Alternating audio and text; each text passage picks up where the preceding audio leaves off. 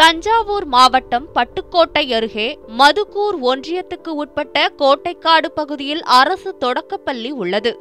இங்கு சில ஆண்டுகளுக்கு முன்பு ஒன்பது மாணவர்கள் மட்டுமே படித்து வந்த நிலையில் இப்பள்ளி மூடும் நிலைக்கு தள்ளப்பட்டது.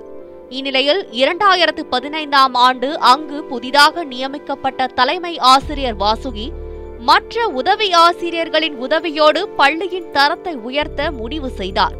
பெற்றோர்களிடம் அரசு பள்ளியில் படிப்பதால் ஏற்படும் நன்மைகள் குறித்து விழிப்புணர்வு ஏற்படுத்தி ஒவ்வொரு ஆண்டாக மாணவர்கள் சேர்க்க